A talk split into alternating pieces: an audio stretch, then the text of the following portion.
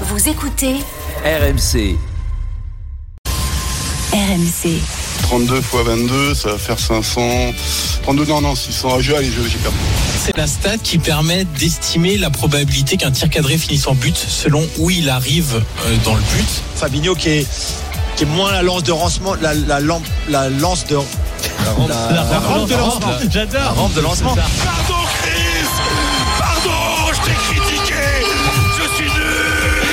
Il faut jamais critiquer le meilleur joueur du monde Sinon on est un gros con Voilà, je suis un con, Cristiano a marqué 20h22h. Génération After. Nicolas Jamin. Bonsoir à toutes et à tous et bonjour à toi qui nous écoute en podcast. C'est Génération After spécial. Drôle de dame, la seule émission à la radio qui parle pendant deux heures euh, de football euh, étranger. Euh, Cette semaine pour l'Angleterre. Une drôle de dame qui a déjà sorti son pull de Noël, tendance caribou, bientôt visible, pour sa commu sur Instagram. Bonsoir Julien Laurence. Salut Nico, salut à Je tous. suis Ah sûr oui, que t'en as euh, un. Je suis sûr. sûr que t'en as un. Pull de Noël. J'en ai deux, j'en ai un avec euh, Eric Cantona, la tête d'Eric Cantona dessus Sûr. et qui dit Merry Christmas. Et j'en ai un autre avec le numéro 25 et Santa Claus, euh, comme un de foot américain un peu, mais en, en sweat quoi. Je le connais par cœur. Tu nous enverras la photo. Hein. Ça marche. Avec hein. plaisir, avec plaisir. Pour l'Espagne, une drôle de dame qui répète déjà ses vocalises pour l'Ave Maria de la messe de Noël en la basilique Sainte-Clotilde, Paris 7e. Bonsoir Fred Hermel. Tu connais toute ma vie, j'adore. Moi, je vous recommande. Hola, Pour ton intro, j'ai regardé un reportage euh, du jour du Seigneur sur toi, qui Ouais. s'appelle à la basilique. de côté. Su- Sublime, sublime basilique, dans le 7e arrondissement.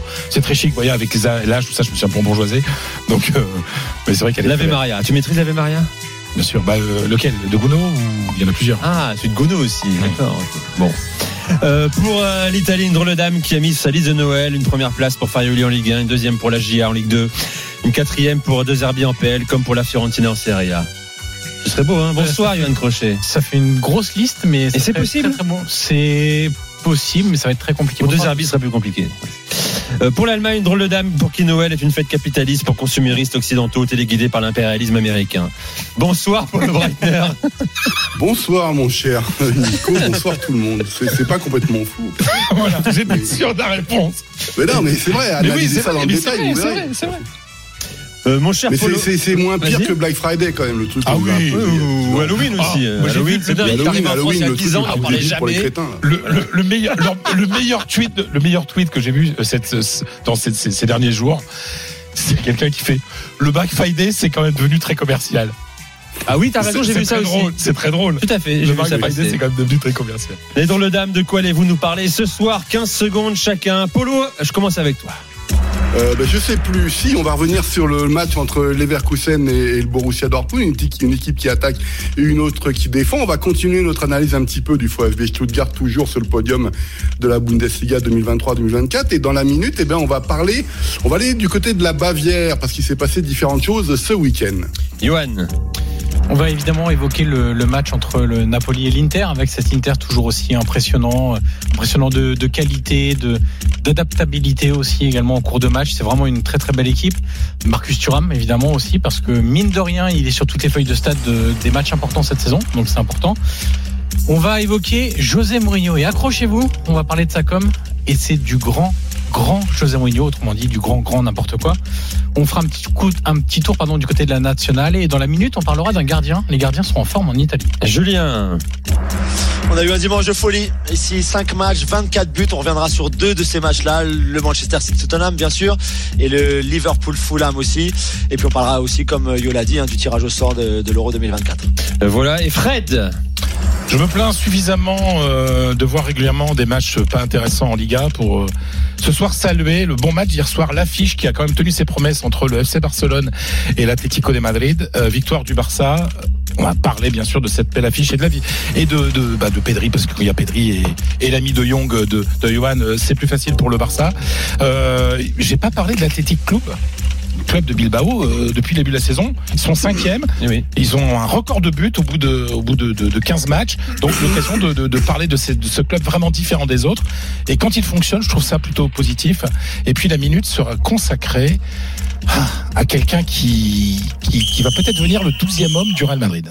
Et puis à 21h45, les drôles de dames face aux auditeurs, vous nous appelez au 32-16. hein, Max, Adrien sont là. Vos appels, vos questions, Apollo, Fred, Julien et Johan. 22h l'after. Bonsoir Gilbert. Salut les gars. Et Gilbert Polo a pu rajouter euh, euh, que Coca-Cola était responsable du développement de Tout à fait. Mais c'est intéressant parce que c'est pas dans toutes les. Et du Père euh, Noël aussi. je Les couleurs pas du dans Père toutes Noël. les ethnies d'ailleurs C'est ça qui est intéressant. Oui, parce qu'en fait, au départ, le Père Noël, c'est Saint-Nicolas. Et Saint-Nicolas et Coca-Cola euh, Tout à fait. l'a transformé en rouge pour des. Rouge et blanc. Ouais, Pour des raisons marketing. Et de visibilité. Bon, Coton, le Père Noël, donc. Bon, Gilbert, qu'y a-t-il au programme de l'after? Alors. Oui, t'es là pour ça aussi, Gilbert. tu Oui, sais, c'est hein. vrai. Le PSG. Euh, le PSG, bah, Le euh, PSG, il est bon. alors oui et non. Euh, Le gardien, l'espagnol. En fait, euh, à vrai dire, de 22h à 23h, on va surtout euh, évoquer le du drame du, le drame du week-end, le- le- la mort du, du supporter à, Hallucinant. à Nantes avec euh, un grand débat. Faut-il interdire euh, tous les déplacements de supporters? On va confronter les, les avis évidemment euh, ensemble, vous donner toutes les infos factuelles euh, du euh, jour. Euh, et puis à 23h, euh, puisque Le demande, il y aura un peu de PSG. Daniel veut parler de Luis Enrique euh, et de sa stratégie à quelques jours du match face à Dortmund. Polo rate pas ça. On parlera ensuite de l'organigramme lyonnais. C'est Stéphane Guy qui veut en parler. Il estime que les choses sont en train de se mettre en place positivement. Et puis hier soir, on n'a pas eu le temps d'évoquer euh, le sort de Brest et de Monaco. Brest euh, qui euh, Ah oui. a encore gagné, euh, qui a un match en retard. Qui peut être qui cinquième hein, cette victoire. Exactement. Et euh, les Monégasques également qui reprennent euh, de nouveau des couleurs. Donc ce sera dans l'after tout à l'heure, spécial Ligue 1 de 22h à euh, minuit avec Daniel et Stéphane. L'after spécial Calvici, nous dit-on sur le chat de la chaîne YouTube de l'after. Bien sûr, vous pouvez vous abonner. Euh, effectivement, on a 3 boules à 0. On propose- Gilbert, euh, et tu un, sais- et deux, et trois à zéro. Gilbert, je serais curieux de savoir euh, ce que ça pourrait donner si ça poussait un peu là. Parce que ça pousse, hein. Je vois que ça pousse. ça peut pousser, ça peut pousser. Non, On mais en fait, on va comment dire la vérité. On a tous le même problème. C'est en haut. Si on laisse pousser, on va voir des, des, des touffes sur les côtés. On, on aura l'air de vieux. Non, dans ces cas-là, tu ramènes tout, Ah, comme mais faisait un le journaliste. il faut savoir le porter. hein. Ah, en mode Giscard, c'est-à-dire un truc. euh, Ou Giscard. voilà. Et sans particules. Merci Gilbert. À tout à l'heure pour l'after. Vous nous appelez donc au 32 16 21h45. Vous avez noté ce rendez-vous, vos questions aux drôles de dames. C'est parti pour les drôles de dames. Mais d'abord, vous le savez donc, c'est bientôt Noël et sur RMC, nous allons ouvrir le coffre de Noël tout au long du mois de décembre. Dans chaque émission, chaque jour, nous allons vous cou- couvrir de cadeaux. Cette semaine, si vous êtes sélectionné, vous allez repartir avec votre vélo de ville électrique. Si vous ouvrez le coffre RMC, vous repartirez avec soit une semaine de vacances en famille ou entre amis, une machine expresso euh, de Langui, une mini à vin, un air fryer Philips XL, un Brasero avec gris barbecue, soit un bon d'achat Les Compères de 150 euros euh, pour trouver des cadeaux beaux et, locaux de fabrication 100% française. Envoyez dès maintenant Noël au 7 32 16, Noël au 7 32 16. Le bras zéro, il tient dans le petit coffre à côté de toi là Bien sûr qu'il tient. Ok. Moi, je suis, pour Interdiction les, de l'ouvrir. je suis pour les produits fabriqués en France. Voilà. Tout à fait. Comme de Montebourg. Bah oui. Oui, tout à fait. Ouais, parce que déjà, parce que les gens, les gens sont, sont payés euh, suivant les règles du droit français. Nous commençons donc euh, vos thématiques dans le dame. Julien, je commence avec toi. Tu as vécu un, un dimanche feu d'artifice, 24 buts euh, en 5 matchs, euh, dont 6 lors du City Tottenham. Que veux-tu, toi, retenir de ce match? Il y a tellement de choses, Nico, euh, dans ce match assez incroyable. Encore une fois, par Quelle image scénario déjà. là, quand, quand on en parle Moi, j'ai, moi, j'ai envie de saluer d'abord le courage de cette équipe de Tottenham, Oui, qui certes a pas fait une très bonne première période, dans le sens où même si elle a ouvert le score sur un contre, un contre euh, très bien mené, même si Jérémy Doku, c'est un peu bizarre comment il défend sur sur Son, mais elle menait. Après, elle a pris des vagues, vagues après vagues après vagues d'une équipe de City qui jouait tellement bien au ballon, c'était tellement fluide, c'était tellement beau que City aurait dû mener 4-1 à la mi-temps, peut-être même 5-1 à la mi-temps, sans aucun, sans aucun problème. Au final, c'était que 2 buts à 1 à la mi-temps, et à la mi-temps, Ange Postecoglou change, il fait rentrer Heuberg, il fait sortir Brian Hill, il fait passer Le Celso un peu plus haut. Et cette seconde période, elle est, elle est, vraiment agréable de la part de Tottenham, qui a vraiment eu le courage de bah, d'aller, d'aller chercher, d'aller essayer d'aller chercher quelque chose. Et au final, ils ont été récompensés. D'abord, Lo Celso marque pour faire 2-2. Ensuite, à 3-2, c'est Kulusevski en fin de match qui marque. Alors, il a un peu de réussite, bien sûr, mais la réussite, tu la provoques aussi, euh, c'est sûr. Donc voilà, déjà, bravo à cette équipe de Tottenham qui courageuse, vraiment euh, de la bravo pour aller chercher ce match nul. Ensuite, une équipe de City, troisième match de suite, troisième match nul de suite, troisième match sans victoire de suite. Le match nul contre Liverpool, le match nul à, Chelsea, et celui-là encore à domicile dans un match qu'ils ont dominé en première période, c'est sûr, avant euh, de en seconde période de- d'être d'être plus dans, dans, dans le dur, dans difficulté, dans les mouvements, avec ballon, sans ballon, les changements de Pep qui font pas forcément le euh, ce qu'on attend d'eux, ça ça ça ça a pas l'influence ou l'impact qu'on qu'ils auraient qu'ils auraient dû avoir. Et au final, tu, tu perds encore deux points en fin de match, c'est-à-dire qu'à Arsenal, ils perdent le match à la 81e minute, je crois. Contre Chelsea, ils sont, ils encaissent un but pour que Chelsea revienne à 4-4 à la 97e minute. Contre Liverpool, c'est encore une fois après la 80e. Et là, hier soir, c'est encore à la 90e le but de Kulusevski. Donc ça fait quand même beaucoup de buts tardifs dans une rencontre. Et puis, bien sûr, comme souvent cette saison, on a une polémique Ah d'arbitrage. bah, elle est énorme incroyable. Elle est énorme celle-là. Celle-là, faudra vraiment m'expliquer. Pour ceux qui l'ont pas vu, c'est un contre de City. Le ballon arrive dans les pieds d'Aland, dos au but, qui se retourne en fait sur son contrôle. Euh, il est, il y a une faute sur lui au moment où il se retourne sur son contrôle, mais il se relève tout de suite pour lancer en profondeur Grealish qui est pas hors jeu et qui va, qui va aller affronter Vicario en un contre un. Alors il a deux défenseurs derrière lui, donc je sais pas, on sait pas exactement jusqu'où il sera allé. Et l'arbitre laisse l'avantage d'abord après la faute sur Haaland. Et au moment où le ballon arrive sur Grealish, donc on est bien Qui part sur un face à face, secondes. presque. ouais, ouais. voilà, qui part quasiment sur un face à face. Là, il siffle pour revenir à la faute sur Haaland, dont, pour laquelle il venait, Hum. il venait de laisser l'avantage. Incroyable. Euh, Guardiola en tombe à la renverse. Haaland perd complètement son sang-froid et se met à crier sur l'arbitre, comme d'ailleurs Kovacic, comme tous les autres joueurs de City, parce que et d'ailleurs tu le vois avec ses avec ses, ses bras, l'arbitre fait donc il joue l'avantage, tu le vois très bien, c'est assez clair, et ensuite il il met le sifflet à la bouche pour siffler la siffler la faute, donc euh, mais bien bien deux bonnes secondes en retard, assez incroyable, donc euh, voilà, on a eu des erreurs cette saison en Est-ce que dans ces cas-là, mon cher Julien, euh, le patron de l'arbitrage, en l'occurrence chez toi c'est Anthony Taylor, s'exprime. Howard Webb, Howard Webb. Howard Webb, pardon. Voilà. Il s'est alors il a une C'est pas émission Taylor, euh, euh, une fois par mois. d'arbitrage. Non non non, c'est euh, Anthony Taylor, c'est un arbitre Ah, normal. oui, le chef, c'est donc l'ancien arbitre. Ah, oui, on avait déjà Ouais, parlé célèbre, celui de la finale. Bah voilà, de la finale de 2010, bien Ouais. sûr, du, du kung-fu de Nigel de Jong sur euh, sur Xabi Alonso. Exactement. Euh, On s'en souvient. Howard Webb, qui depuis qu'il est arrivé à la tête de- des arbitres anglais, donc il était il était parti en MLS, il était parti en Arabie Saoudite, il a il a il a, il a beaucoup voyagé. C'est le c'est le mari, enfin le le mari le le je sais pas comment on dit en français le, le partenaire partenaire Ouais, le compagnon, partenaire ouais. Le conjoint. compagnon voilà de de Bibiana que Polo connaît bien Steinhaus qui était donc le- l'arbitre féminine euh, assez star en, en, en Allemagne Euh, et Surtout donc là après au- le passage de Guardiola. voilà, c'est ça. Et, et Howard, euh, il galère un petit peu pour euh, élever le niveau de cet arbitrage qui, au-delà de la VAR, déjà, hein, là on parle pas de VAR. Il y avait la VAR était pas du tout impliquée sur cette euh, sur cette bourde monumentale. Là, c'est simplement l'incompétence de, de ces arbitres-là. Et quand en plus tu considères que euh, Simon Hooper, qui est donc l'arbitre du match de Tottenham, de, de City Tottenham, fait, fait partie de tes meilleurs arbitres puisque tu lui donnes le meilleur match du week-end. Euh, de le voir faire une bourde pareille, c'est assez incompréhensible, incroyable. Guardiola, enfin, après le match, a été, je veux pas faire comme Mikel Arteta, rappelez-vous, qui avait euh, allumé tout le monde après Ouais, la défaite c'est étonnant comme, comme déclat, ouais. Il dit ça, mais alors après, il leur rajoute quand même, il, il leur fait après, il, voilà, il dit, je veux pas faire comme Mikel, mais bon, euh, je comprends pas, c'est hallucinant de voir un truc pareil, c'était, voilà, donc, il a quand même mis une petite couche intéressante.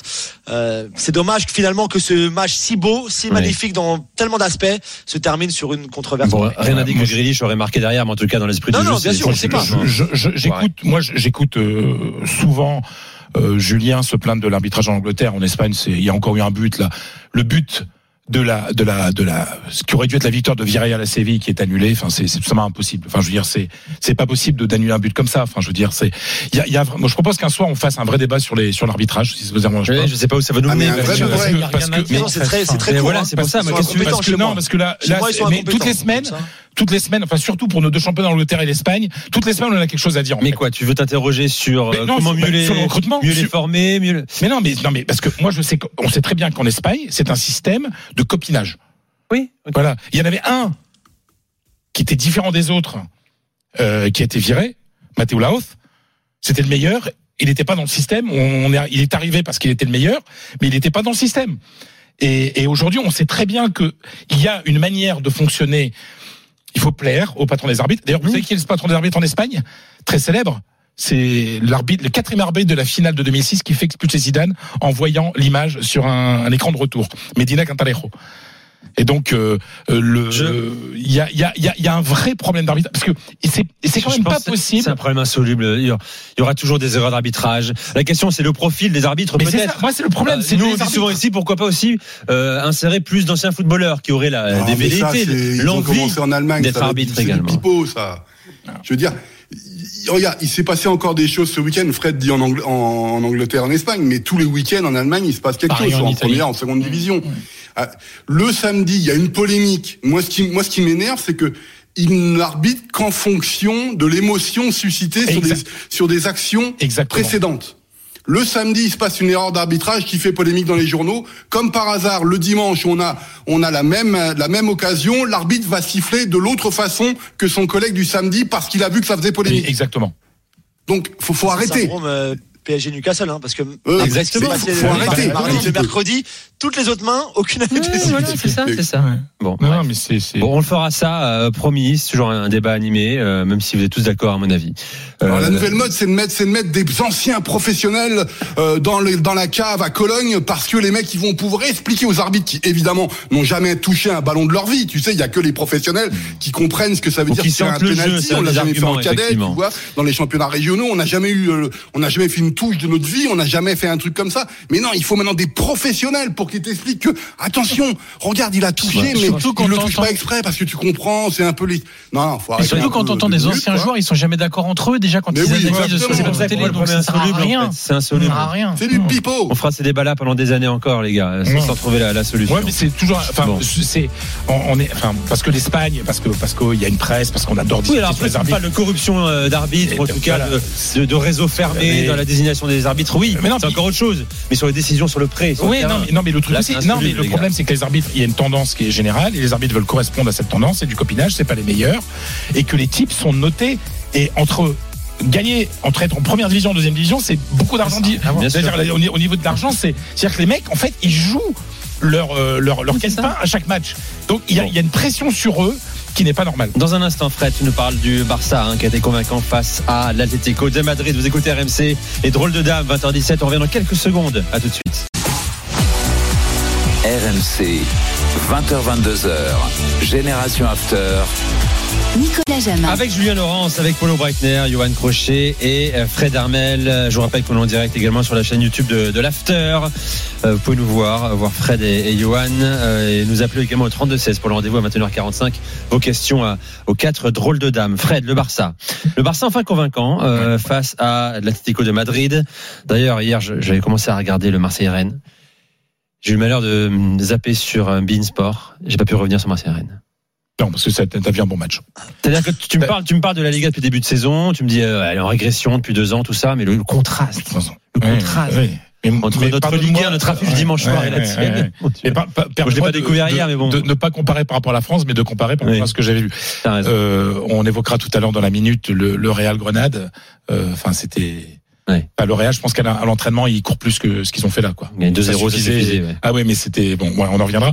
Mais bon, le, le- la bonne chose, c'est qu'on a vu un très bon match hier soir.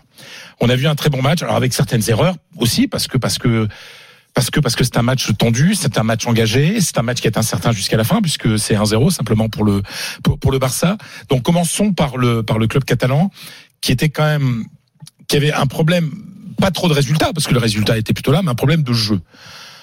Après, quand tu mets les bons, quand, quand les bons joueurs sont, sont là, quand, quand ils sont de retour de blessure et qu'ils ont euh, quelques matchs dans les jambes, bah, quand t'as Pedri et quand t'as De Jong, bah, automatiquement, bah, au milieu de terrain, dans une équipe comme le Barça qui est la philosophie du milieu de terrain absolu. Enfin, c'est-à-dire le Barça, c'est le milieu de terrain. Hein. On a l'impression que c'est un club qui, s'il pouvait jouer avec 10, 11 milieux de terrain, jouer avec 11 milieux de terrain, mais j'exagère à peine. Mais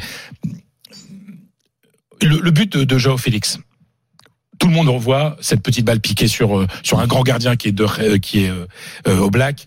C'est quand même c'est magnifique.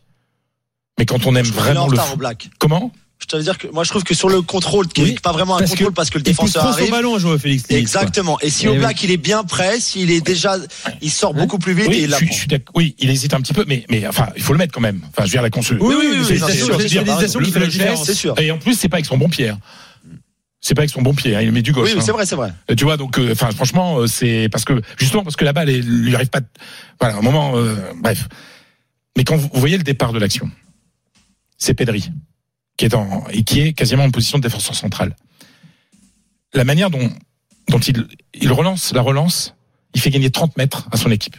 30 mètres sur une seule relance. Et, et en fait, l'action et après il y a il y a un, deux, trois, Il y a quatre joueurs qui sont dans ce truc et il y a but. Et là, tu te rends compte, tu te rends compte, rends compte de l'importance de Pedri. Et Pedri qui a manqué 12 matchs cette saison, eh ben, euh, dans le problème de jeu qu'il y avait au Barça, premièrement, Pedri est pas là, et après, il n'était pas forcément très, euh, très bien physiquement. Là, en fait, le, la, la philosophie que veut imprimer euh, que veut imprimer euh, Xavi, qui reste une philosophie de construction de jeu, de possession, etc. Le, avec Pedri, c'est beaucoup plus facile. Et puis, tu as le travail défensif de De Jong. Alors De Jong, c'est très propre au milieu de terrain, mais De Jong vient souvent entre les défenseurs centrales. Il On fait un sauvetage énorme. il fait un sauvetage énorme. T'as l'impression que c'est un défenseur central de 35 ans. Enfin, je vois ce que je veux dire. Il fait des sauvetages, il est, et automatiquement, ça, ça marche bien. Un bon Koundé aussi d'ailleurs au passage. Ouais, alors Koundé, alors parce qu'il y a tout un débat à Barcelone parce que en fait ni Koundé ni Araujo aiment jouer à la Eh oui. Euh, mais et là, là tu vois en fait la l'importance d'Araujo qui est plus importante que Koundé. Donc c'est Araujo qui a eu qui a gagné qui a eu gain de cause. En fait, je pense que c'est mieux pour le, le Barça que Araujo soit défenseur central. Il est dans le top 5 des meilleurs défenseurs centraux du monde, à mon avis, parce qu'il est excellent, que de le gâcher un peu côté droit. Alors c'est vrai qu'il le mettait, il a commencé à le mettre face au, au, au Real parce qu'il y avait euh, Vinicius, mais, mais franchement, et, et j'ai trouvé euh, Koundé finalement beaucoup plus intéressant offensivement qu'Araujo en jouant latéral droit. D'ailleurs, euh, Koundé, il est sur le but de, à de- du Barça. Euh, autre bonne nouvelle, et après on passera à la mauvaise nouvelle, c'est euh, la découverte d'un remplaçant pour Ter Stegen. Ter Stegen est tellement essentiel ces dernières années, enfin depuis qu'il est au Barça, il a sauvé tellement de points que euh, il a des problèmes de dos. Alors je sais pas si Polo a des infos à ce niveau-là, mais il y a peut-être un risque d'opération. Des problèmes lombaires. Euh, ça ne- alors ils font ce qu'on appelle un traitement euh, conservateur, c'est-à-dire un traitement de massage, de médicaments, etc. Mais il y a peut-être une possibilité de- de- d'une d'une opération pour euh, lui enlever ses douleurs. Et là, on se dit, ah, sans Ter Stegen. Eh ben, vous avez le petit Inaki Peña. Eh ben, voilà.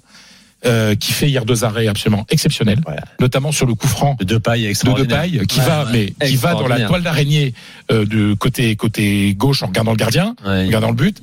Il faut là, c'est Il va la chercher main opposée, Ouais, bon, ah, vraiment, c'est vraiment magnifique. Et juste à la dernière seconde du match, euh, il met bien son corps et il repousse une, une nouvelle occasion, une occasion de Correa. Euh, donc voilà. Ce qui est marrant, Fred, euh, petite pause là-dessus, une équipe Peña euh, formée à la Masia avec son pote Arnao Tenas, Exactement. Du PSG. remplaçant de Donnarumma ce, week-end, qui fait aussi le match de sa vie. Exactement. Voilà. C'est intéressant. Je veux que tu me parles de Joe Félix quand même. Alors, Euh, T'as parlé de son but euh, parce que la façon dont il a célébré a fait réagir en Espagne. C'est vrai qu'il le fait en mode christique, quoi. Il monte sur les panneaux pub, Ah. les bras en croix. Euh, moi, ça me gêne pas en fait. hein. Je m'en fous Non, que bon. un gars marque contre son ancien club ou le club qu'il a Ah, c'est le prêté. club qui, non, non, c'est le club qui a, qui l'a Oui, parti. Non, mais- non, non. Chez moi, c'est impossible. Hein. Chez moi, c'est impossible ça Ouais, ouais. Moi, je trouve ça un peu Tu- limite aussi. les, les joueurs prêtés ne peuvent pas jouer contre leur club. Ah, jouer D'accord. Ah oui. Alors, non seulement il a alors, joué, il a marqué, ouais. il a célébré. Mais si tu joues pas, tu peux pas célébrer. Alors, en. Espagne, euh, il y avait une loi. Enfin, une loi. Il y avait une, euh, comment dire, une, Règle. une règle, ce qui fait que dans les contrats, et le Real faisait beaucoup ça, quand un joueur était prêté, il pouvait pas jouer contre, le Real prête un joueur, il pouvait pas jouer. Sauf que ça a été interdit par le, par le règlement de la Liga. D'accord. C'est-à-dire que, Bien. voilà, Bien. on peut Bah pas, oui. ce genre de clause est interdite. Très Moi, je trouve ça très bien. Mais alors, euh, Joao Félix, il est dans la haine absolue contre l'Atlético. Si vous, avez- je sais pas si vous avez vu les coups qu'il s'est pris de, part, de la part de ses, ceux qui sont ses partenaires, parce qu'ils sont dans le même club.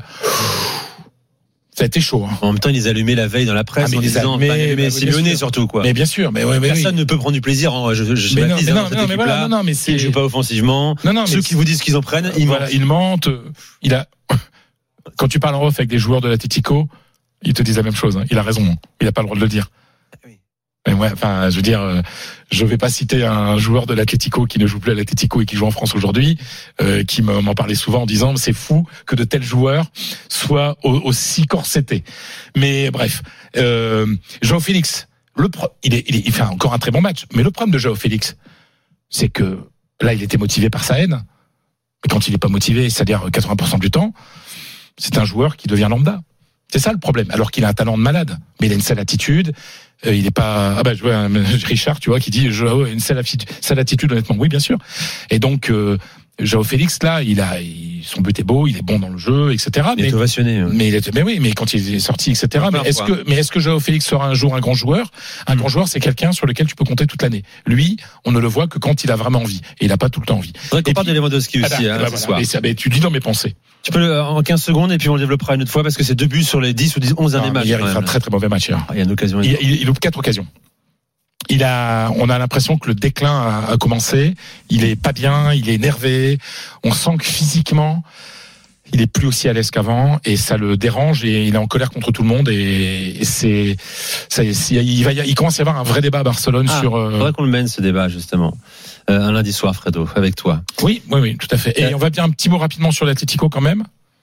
Très très vite, mais Très, là c'est l'heure de la minute. hein. Bah, L'Atlético n'a pas joué la première mi-temps, voilà, Oui, c'est c'est tout. ça. Ils se sont réveillés au bout d'une heure et ils auraient pu accrocher le match nul, hein, parce que et Griezmann un petit peu décevant, voilà. Mais euh, voilà, c'était ce match était plus essentiel pour le Barça que pour l'Atlético, parce que l'Atlético a un match en retard contre Séville et en cas de défaite, le Barça se décrochait, je termine là-dessus, de 7 points par rapport au Real et surtout de 7 points par rapport à Gérone. Et vous, vous savez ce qu'il y a dimanche soir? Barça, Barça-Gérone. Barça Gérone. On sera là lundi pour le débriefer. La première minute de la soirée, elle est allemande. C'est parti, on envoie la musique, Toto.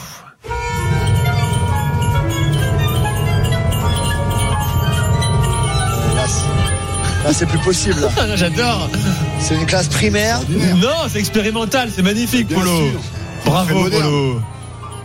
J'ai mes enfants qui font de la musique. De l'école formée l'école de Darmstadt, je crois. Schnee, la neige. Pourquoi? Parce que vous avez vu ce qui s'est passé en Bavière ce week-end. On a, on a reporté la rencontre entre le Bayern Munich et Union Berlin à cause de cette fameuse neige. Et si tu avais une petite oreille, mon cher Julien, tu entendrais la neige qui tombe en écoutant ce que Oui, je viens de oui, te oui. donner. À écouter.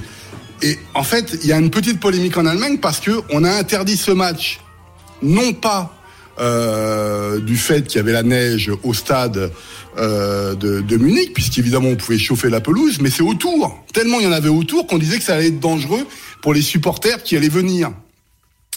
Et le lendemain, bah, on n'a pas empêché euh, Augsbourg, où il y avait un petit peu moins de neige, de, de jouer sa rencontre et de largement la dominer contre l'Eintracht Francfort.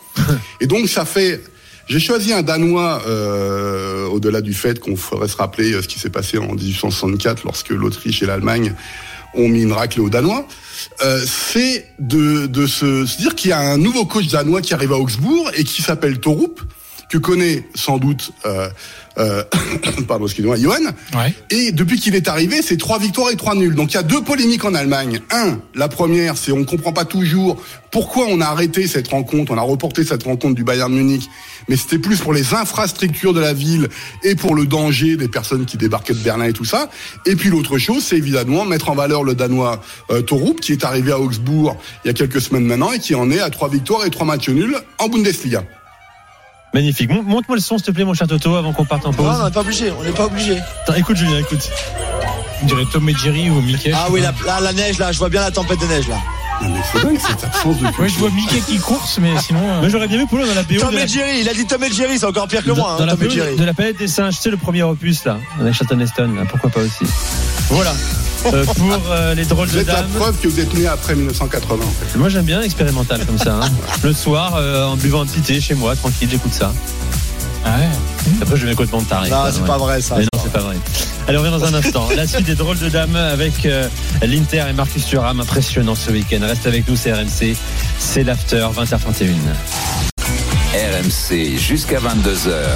Génération After. Nicolas Jamin. Génération After spécial drôle de dames, comme tous les lundis soirs, de 20h à 22h, avec Polo, avec Fred, Johan et Julien. Je ne plus vos noms maintenant parce que telle star, les gars, sur les réseaux et partout, que vos noms euh, n'existent même plus. Alors, euh, nous parlons à présent avec euh, toi, mon cher Johan, de l'Inter. C'est du très costaud, victoire cinglante, 3-0 à Naples, leader de Serie A, qualifié pour le huitième de finale de Ligue des Champions, battu une seule fois cette saison. On en parle moins que City, que le Bayern, que le Real. Euh, mais on a là actuellement, et c'est une confirmation, l'une des plus belles équipes d'Europe. Ouais, on a la plus belle équipe d'Italie déjà, c'est sûr. Une des plus belles d'Europe aussi, sans doute, parce que il y a eu en plus cette euh, cette édition de la Ligue des Champions de l'année passée où tu as réussi à à acquérir de la confiance plus que de l'expérience. Euh, ça a été vraiment un, un boost, un shot de, de confiance pour tous les joueurs, y compris même ceux qui avaient finalement pas tant d'expérience internationale ou d'expérience des grandes coupes d'Europe. Euh, et ça, on le sent aujourd'hui. Je le disais dès le début de la saison, en fait, que l'année dernière, l'Inter était beaucoup critiqué pour euh, euh, ces espèces de montagnes russes, des moments où il lâchait totalement prise avant de revenir. Il y a eu une période très compliquée en janvier, février de l'année dernière, des gros trous d'air, etc. Et là, on a le sentiment que même en plus, quand il fait tourner, parce qu'il y a eu des matchs où il a fait tourner, bah Benfica, on, on se dirigeait vers ça. C'est un énorme trou d'air. Il change 10 joueurs sur 11. Il y a un énorme trou d'air, mais finalement, derrière, les joueurs ont acquis cette euh, cette dimension euh, mentale qui leur permet de se dire attendez les gars, l'adversaire il est pas si fort que ça. Si nous on se met à jouer vraiment comme on s'est joué, les gars on va revenir dans le match et on va accrocher le match nul. Et c'est ce qu'ils ont fait contre Benfica. Parfois en championnat c'était un peu ric-rac etc. Mais ça finit toujours par tomber du bon côté la pièce. Cette pièce Inter, elle tombe toujours du bon côté. Et contre Naples, c'est un peu la même chose parce que le début de match, il est compliqué. Naples, le- on va le dire tout de suite, le- le- le score, il est vraiment sévère pour le coup. 3-0, c'est sévère.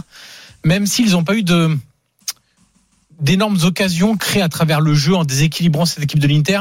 Je pense par exemple à la frappe d'Elmas dès le début du match, qui est une superbe frappe, mais frappe de l'extérieur de la surface. Euh, Politano qui touche la barre, c'est une frappe de l'extérieur de la surface. Il y a bien eu Kvaratskhelia qui euh, réussit à faire ses, ses passements de jambes et avant de frapper croisé, et Zomer fait un- une très belle parade, mais c'est dur parce qu'en fait, ils se sont heurtés à une machine Inter. Maintenant, aujourd'hui, moi, je les vois comme une machine. C'est-à-dire que ils peuvent courber les chines pendant, on l'a vu contre Benfica, une mi-temps. Pendant une mi-temps, t'es totalement au travers. Tu perds 3-0. Mais Benfica, ils réussissent pas à le gagner, ce match-là. Naples, ils mettent une grosse pression pendant 20 minutes. On se dit, ah, s'ils marquent, là, ça va être compliqué. Mais ils marquent pas, parce que un coup, c'est Zomer qui fait le bon truc. Un coup, c'est Darmian qui arrive au dernier moment. Un coup, c'est les milieux de terrain qui filtrent bien. Et en fait, ils arrivent vraiment pas à mettre en déséquilibre cette équipe de l'Inter. Et quand l'Inter, par contre, a les occasions, eux, ils sont extrêmement cliniques et cyniques. Parce que devant, tu as des joueurs majeurs, mais aussi parce que tu as des joueurs qui atteignent, qui atteignent pardon, vraiment leur niveau maximum, là, je trouve, depuis certains mois.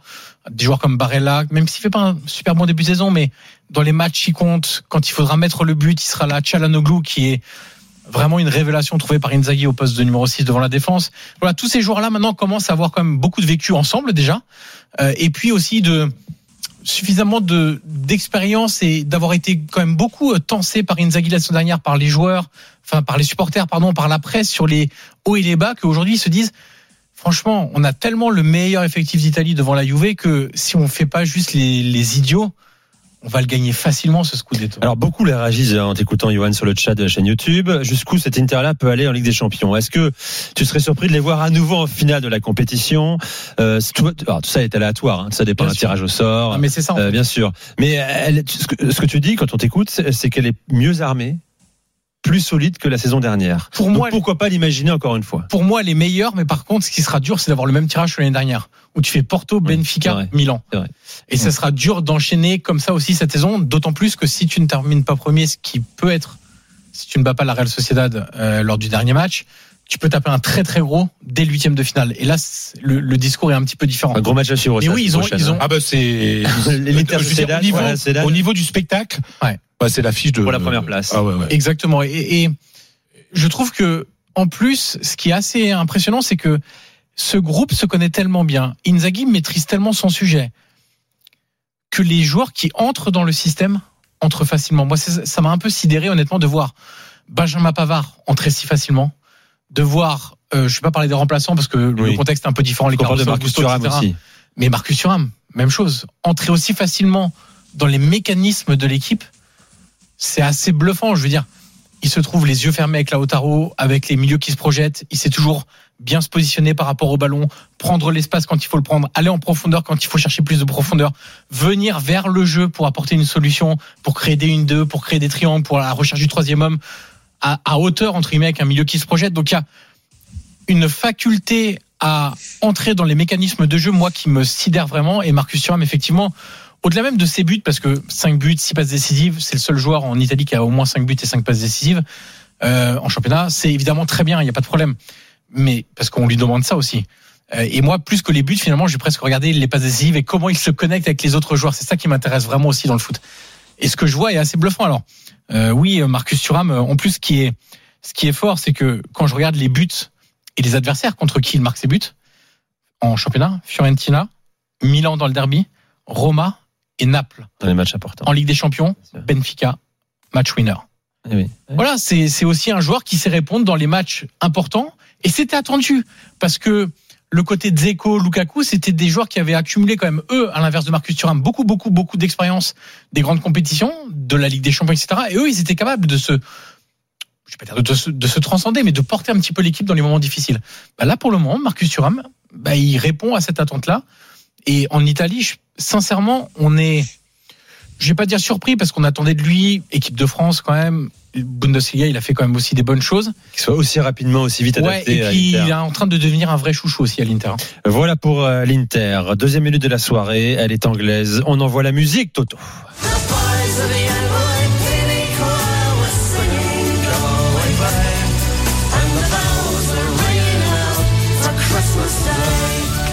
commence autre les chansons de. Noël, hein, vous savez, euh, la tradition anglaise, bien sûr, ils adorent leurs chansons de Noël. Et puis en plus, c'est euh, c'était triste de perdre euh, Shane McGowan, le chanteur des bien sûr, euh, dont vous connaissez cette chanson, qui est une des chansons les plus connues ici, les chansons de Noël en Angleterre. Je vous la laisse un petit peu parce qu'elle est quand même magnifique.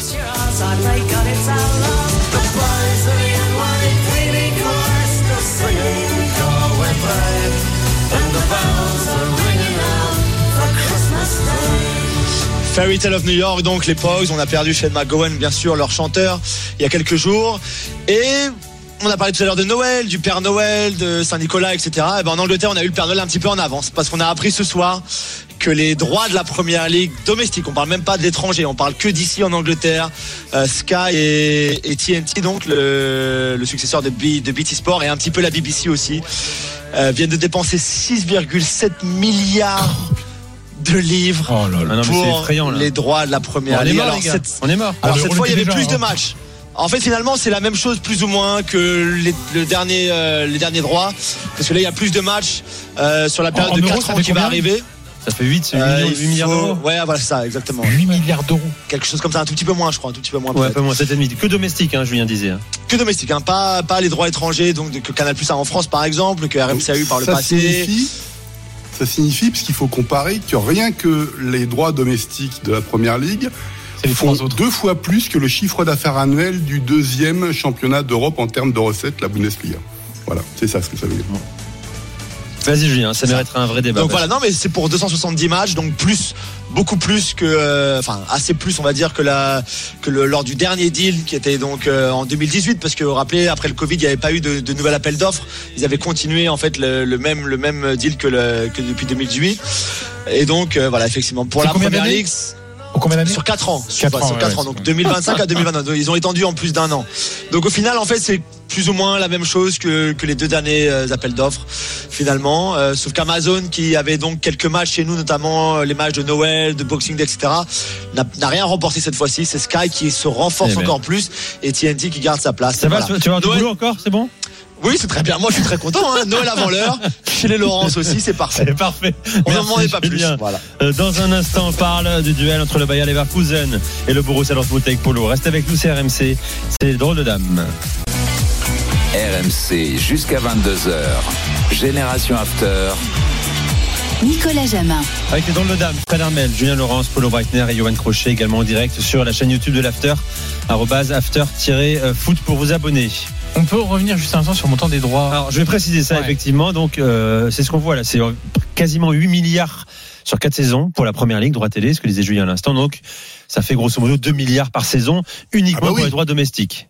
Voilà. Ah, c'est pas pareil. Ah bah oui, 2 milliards c'est bien pour saison ça que pour les droits domestiques. moi, J'avais compris ça 8 reste quand même deux fois an. plus que vos droits, Ah les bah non, amis. pas hein, deux fois plus qu'en Espagne. Oh là là, quand même pas. sur la durée du contrat. Ouais, Voilà. C'est deux fois plus qu'en Espagne, deux fois plus qu'en en Italie. Italie aussi. ouais. Et en sachant que euh, là où, l'Angleterre euh, bouscule tout le monde, c'est sur le droit C'est international. combien jusqu'à présent, Julien, les droits internationaux? T'as ça en tête? Euh, c'est une bonne question. Bon, je vais tu te regarderas ça, on verra ça plus tard.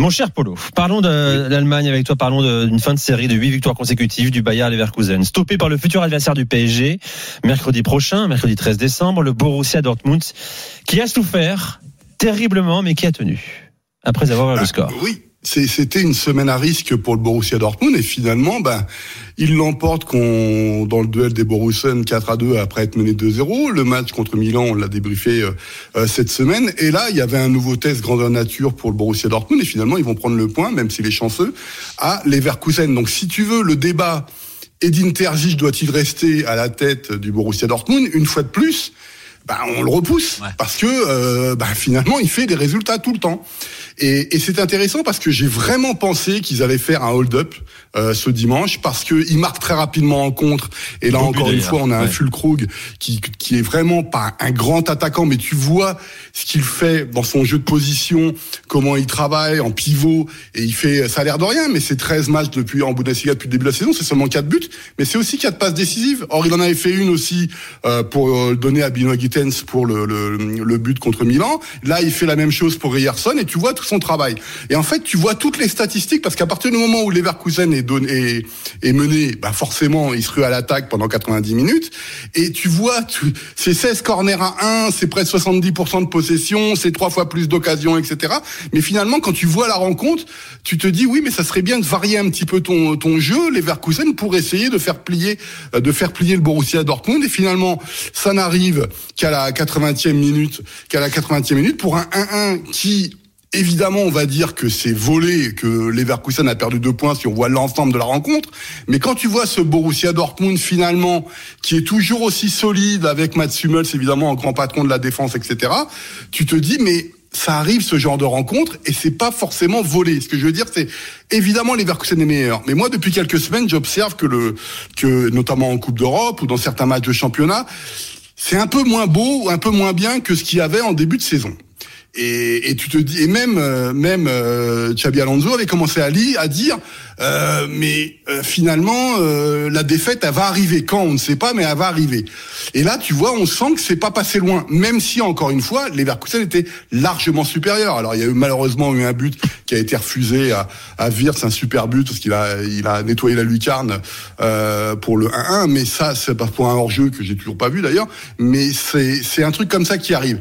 Et l'autre euh, grande leçon, c'est qu'une fois de plus, le Bayern est le grand gagnant de cette journée. oui. Parce que eux, ils n'ont pas joué, mais ils sont aujourd'hui potentiellement premiers de la Bundesliga euh, lorsqu'ils feront leur, leur, match de retard contre l'Union de Berlin. Donc tout ça fait que euh, c'est beaucoup plus complexe que ce qu'on pourrait dire. Les Leverkusen, ça joue super bien, etc. Blabla. Les matchs de Coupe d'Europe, même si c'est l'équipe B, c'est beaucoup plus compliqué.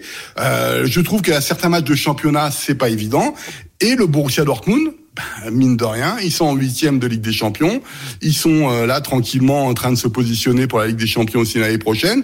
Il y a un, il y a cette semaine un match de un match de Coupe d'Allemagne où il reste que les Leverkusen en, en véritable en véritable euh, favori puisque Leipzig et le Bayern euh, sont tombés. Ça a l'air de rien, mais ça pourrait peut-être être une très belle saison pour le Borussia Dortmund il faudrait juste améliorer la qualité du jeu. Cinquième pour l'instant le Borussia, hein, avec 25 points, un point du RB euh, Leipzig, dont il faudra parler également une de, ces, une de ces prochaines semaines, mon cher euh, Polo. Euh, dans un instant, euh, Fred va nous parler euh, de l'Athletic Club de Bilbao. Ben, Allons-y maintenant, mon cher Fredo. On a le temps, on a trois bonnes minutes pour en parler. Eh ben, ça, ça me fait plaisir. J'aime bien ce club en fait. Bon, euh, L'Athletic Bilbao qui, euh, club de Bilbao qui a gagné 4-0 face au Rayo euh, Vallecano, cinquième de Liga euh, désormais. Ben oui, cinquième de Liga et en fait on les attendait pas forcément là. Alors c'est toujours un club qui, c'est vrai qu'il y a eu des saisons où, il y a eu des débuts un peu compliqués, euh, mais là c'est vrai qu'on parle pas beaucoup d'eux parce que comme ils jouent pas l'Europe cette, cette saison, mais ils sont là, ils sont bien là. Ils ont profité des, des faux pas euh, de, notamment de la, de la Real Sociedad et du Betis hein, pour conforter cette cinquième place. Euh, bon, a priori, euh, on, on, sait déjà que les quatre premières places de la Liga sont déjà attribuées. Hein. On voit pas, on n'imagine pas que Gérone va s'écrouler. Hein. Puis ils ont déjà beaucoup, ils ont beaucoup de points d'avance en plus, donc euh, ils seront sûrement en Ligue des Champions la saison prochaine. Mais je voulais parler de l'Athletic Club parce que c'est comme ça qu'on doit dire Athletic Club. Voilà, on ne dit jamais Bilbao, sinon ça énerve les gens de Bilbao de dire on dit pas le Bilbao. Ils sont nombreux à nous écouter, on le sait en plus. Ouais, ouais. Alors c'est, c'est, on va rappeler quand même parce que même pour les pour les jeunes les jeunes auditeurs qui qui arrivent, qui nous écoutent depuis peu, euh, c'est un club qui appartient à ses socios fait partie des quatre derniers clubs qui appartiennent avec les, aux socios, comme le Real, le Barça, Osasuna et donc maintenant le et l'Athletic Club Bilbao. C'est le seul club avec le Barça et le Real qui n'est jamais descendu en deuxième division, jamais dans l'histoire de la Liga. Et donc ça c'est c'est pas rien. C'est un club qui a une philosophie extrêmement particulière. On va le rappeler parce que c'est-à-dire ne peuvent jouer que des joueurs basques, c'est-à-dire euh, de nés au Pays Basque ou en Navarre, Pays Basque, français ou espagnol. La raison pour laquelle Bichente Lissarassou euh, pouvait jouer.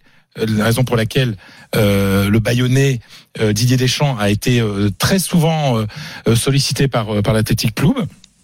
les joueurs de la Navarre, mais aussi de la Rioja, qui sont des régions limitrophes de, de, du Pays Basque, ou alors un Argentin, par exemple, un Argentin qui a un grand-père basque peut jouer peut jouer à peut jouer à Bilbao. Ça, ça fait partie de, de des règles. Ça limite beaucoup quand même le, recrutement parce que automatiquement euh, la, la possibilité d'aller chercher des joueurs ailleurs est quand même euh, est quand même euh, est quand même extrêmement limité. Et Voilà, c'est la raison pour laquelle il y a souvent eu des batailles entre le centre de formation, le Bilbao qui a un peu plus d'argent que les autres, et Club qui a acheté les meilleurs jeunes à la Real Sociedad, à Alaves, à Eibar, etc. Aujourd'hui, il faut quand même reconnaître que la Real Sociedad attire beaucoup plus que, que, que l'Athletic Club de Bilbao. Malgré toutes ces limites, l'Athletic Club de Bilbao est là. Il est là. Il est présent avec une philosophie très claire. Je, peux, alors, je fais une parenthèse. Vous dites à un supporter de l'Athletic, euh, vous préférez quoi? Être en deuxième division? En gardant la philosophie ou être en première division et ouvrir un peu Ils vont tous vous dire on préfère être en deuxième division ou même en troisième division et garder la philosophie. Mais ils sont quand même de très bons joueurs. Mais regardez par exemple, j'ai j'ai pris les, les joueurs qui ont le plus, le plus joué euh, cette, euh, cette saison pour le 11 idéal. Sur tous ceux qui sont là, c'est-à-dire Unai Simon, gardien international de, de l'Espagne, euh, Marcos, Vivian Paredes, Yuri euh, Berchiche, euh, Vesga, Galareta, Iñaki Williams, Sunset, Nico Williams, Guruseta. À part des Marcos qui avait, qui, qui lui venait d'Alaves, tous sont passés par au moins un an dans les équipes de jeunes de l'Athletic Club de Bilbao. C'est-à-dire que les types, ils sont chez eux. J'avais une question, la masse salariale et, le budget. Le budget, c'est à peu près 140 millions d'euros. Voilà. Chez eux, ils veulent y rester puisque Nico Williams euh, Il va rester. a prolongé. Alors, il a prolongé jusqu'en sollicité, 2027. pourtant, il a hein. 21 ans. 21 C'est un ans, super joueur. On parlait de lui euh, dans, au Real. C'est un joueur qui était suivi par le Real. Et donc, le, ils réussissent pour plusieurs raisons. Parce qu'il y a l'attachement au club qui est hyper important. Les joueurs sont, sont vraiment attachés. Et après, et après, ils sont extrêmement bien payés. C'est-à-dire qu'il y a de l'argent. Ah. Il y a de l'argent. Il y a aussi des conditions fiscales, euh, parce que vous savez que le Pays Basque, euh, euh, ce n'est pas l'État central qui perçoit les impôts, c'est le, le- le Pays Basque. Euh, de- du fait de la décentralisation, euh, il y a quand même quelques avantages fiscaux, mais, mais, mais surtout, il y a, ils sont très bien payés. Ils sont contents d'être dans un club où ils sont, où, ils, où ils, ils- ils participent à la conservation Mm. de l'identité. Et ça, ça compte. Et d'une tradition. Et d'une tradition. Ce qui fait que quand on dit à des joueurs, ah, ils mouillent pas le maillot, je peux te dire qu'à Bilbao, ça mouille le maillot. En tout cas, ça coince pour l'instant. Euh, cinquième, hein, ils n'ont pas battu les gros hein, cette saison. Je regarde, perdu contre le contre le Real, Real, ça avait été contre le euh, Barça, la Real Sociedad, euh, Mais- et nul contre Gérone. Mais leur place, c'est pas d'être dans les quatre premiers, mais d'être euh, en Ligue Europa la Cinquième, prochaine. très bien. Et puis surtout, je vais te dire un petit truc, entraîné par l'un des types les plus intelligents, peut-être même peut-être le type le plus intelligent du football espagnol, Ernesto Valverde, grand entraîneur et mec très intelligent, très On, intéressant. on revient dans un instant pour la deuxième heure, les drôles de dames, Liverpool au programme, Stuttgart également, et puis la folle semaine de José Mourinho. A tout de suite sur RMC. RMC jusqu'à 22h. Génération After. RMC jusqu'à 22h. Génération After. Nicolas Jamin. Avec les quatre drôles de dames, le dernier quart d'heure de Génération After RMC 21h46. Tout à l'heure l'After avec Gilbert, Daniel et Stéphane. Tiens, Daniel nous a rejoint également, il est déjà là. Salut Daniel. Bonsoir les amis. Il a demandé absolument à, prendre la parole. Non mais moi euh, je suis là, j'aime bien 20h et être avec 22h. vous, et je m'installe et voilà.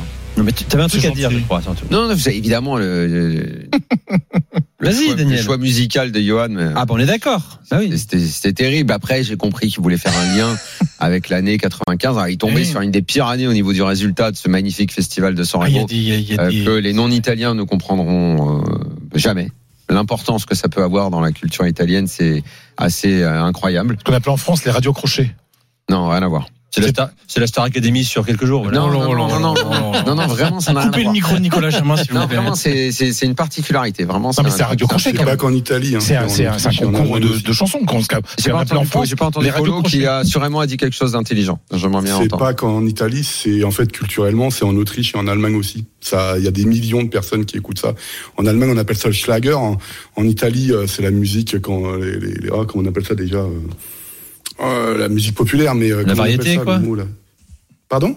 La musique de variété, variété. j'ai pas compris ce que tu voulais dire, Polo. par Oui, c'est pas le mot en variété. fait Il y a un mot euh, les quand les- Ah. Mais parce qu'en Allemagne, bon. en Allemagne, ça, ça, ça, ça- ça passe pas. Euh, ce- C'est quoi la musique italienne? Non, et je pense qu'il dit qu'il y a l'équivalent en Allemagne. Ah, il y a L'équivalent en Autriche et en. Allemagne. C'est ça. Ah, C'est- mais, monstrueux, ça a des millions de personnes. Mais est-ce Bon, que ça fait il y a euh, qu'en Italie, en Autriche et en Allemagne que ça se euh, genre 10, 15 millions de personnes est parti à ça. point intégrante de la société de, C'est en Allemagne, je ne sais pas.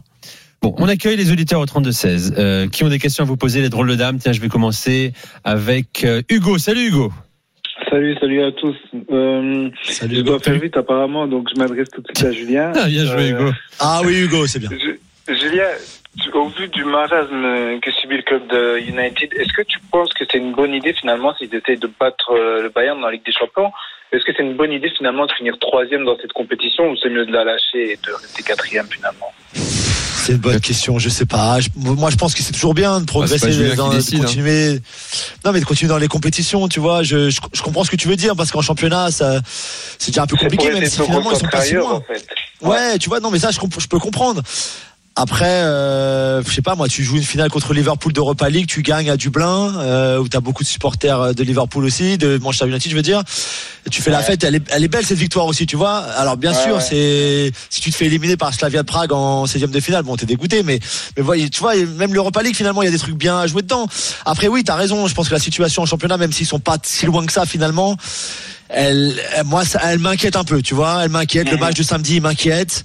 Euh, J'ai l'impression, comme on peut, on l'entend de plus en plus aujourd'hui là en Angleterre, que c'est en train de lâcher Ten Hag aussi un petit peu. Euh, Radcliffe qui va arriver avec euh, ses hommes à lui. Moi, je sais pas trop finalement ce qui va se passer dans ce club, là, quelle direction. C'est un peu, comme tu dis, t'as t'as- t'as parlé de marasme. Je trouve que c'est un, c'est un très bon mot finalement pour qualifier ce qui se passe, même si encore une fois, hein, tout, tout n'est pas complètement euh, perdu euh, ou catastrophique non plus. Mais je sais pas. c'est- c'est- T'as vraiment l'impression que c'est une période tellement compliquée Ouais, finalement que que personne sait vraiment ce qui va se passer. Voilà la réponse Ouais. de Julien Hugo. Juste un petit mot à Daniel, parce que j'entends qu'il est là. Daniel, en attendant 2000, euh, 2014 pour le Faria Le Bowl, tu peux regarder Arsenal. Là, il y a vraiment le 2024. Arteta Ball. Ouais. Ah ouais, C'est le 2024. Arteta Ball. Mer- Le premier Merci. quart d'heure samedi, c'était exceptionnel. Merci. ça, je- ça, ne t'inquiète pas, enfin, c'est bien de le souligner, mais je le sais. C'est le Arteta Ball, je le comprends. Là, j'ai pas Très besoin d'attendre février, la deuxième étage de la fusée pour comprendre. Merci. Merci Hugo, très bonne soirée à toi. Tiens, c'est reparti au hand rapidement la deuxième période entre la France et la Slovénie, championnat du monde Arnaud Valadon. Ouais, troisième match pour les Bleus, toujours invaincus dans cette compétition. C'est reparti depuis 55 secondes et un arrêt d'Atatou Sako, la gardienne française. 17-15 toujours pour les Bleus. Bilal est avec nous. Salut Bilal. Salut le drôle de dame. Heureux t'accueillir sur Salut. RMC Bilal. Ta question est pour Polo. Ouais, c'est ça, exactement. Alors moi, j'aurais aimé euh, aborder le sujet du football euh, Bundesliga. Pour moi, cette année, c'est ça envoie du lourd la Bundesliga. Et désolé à Fredo d'ailleurs, mais pour moi, la Bundesliga, c'est en train de passer la deuxième meilleure ligue euh, du top 5 européen pour moi. Et euh, j'aurais voulu demander à Polo le niveau de la Bundesliga 2, qu'est-ce que ça valait vraiment? Et euh, notamment un joueur en attaque à Hambourg, c'est Glatzel. Ça fait 2-3 ans que je le suis. Et euh, j'apprécie beaucoup ce qu'il propose. J'aurais aimé savoir si c'était possible qu'il qu'il puisse euh, atteindre le top 6 de- des équipes de première division.